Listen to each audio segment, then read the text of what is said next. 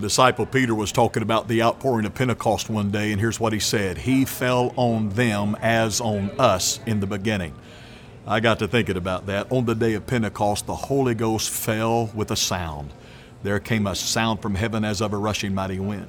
But then he fell with a sight. There appeared unto them cloven tongues like as of fire and set upon each of them. Ah, but finally he fell with significance because from there they became witnesses throughout all of their known world and made a difference in the kingdom.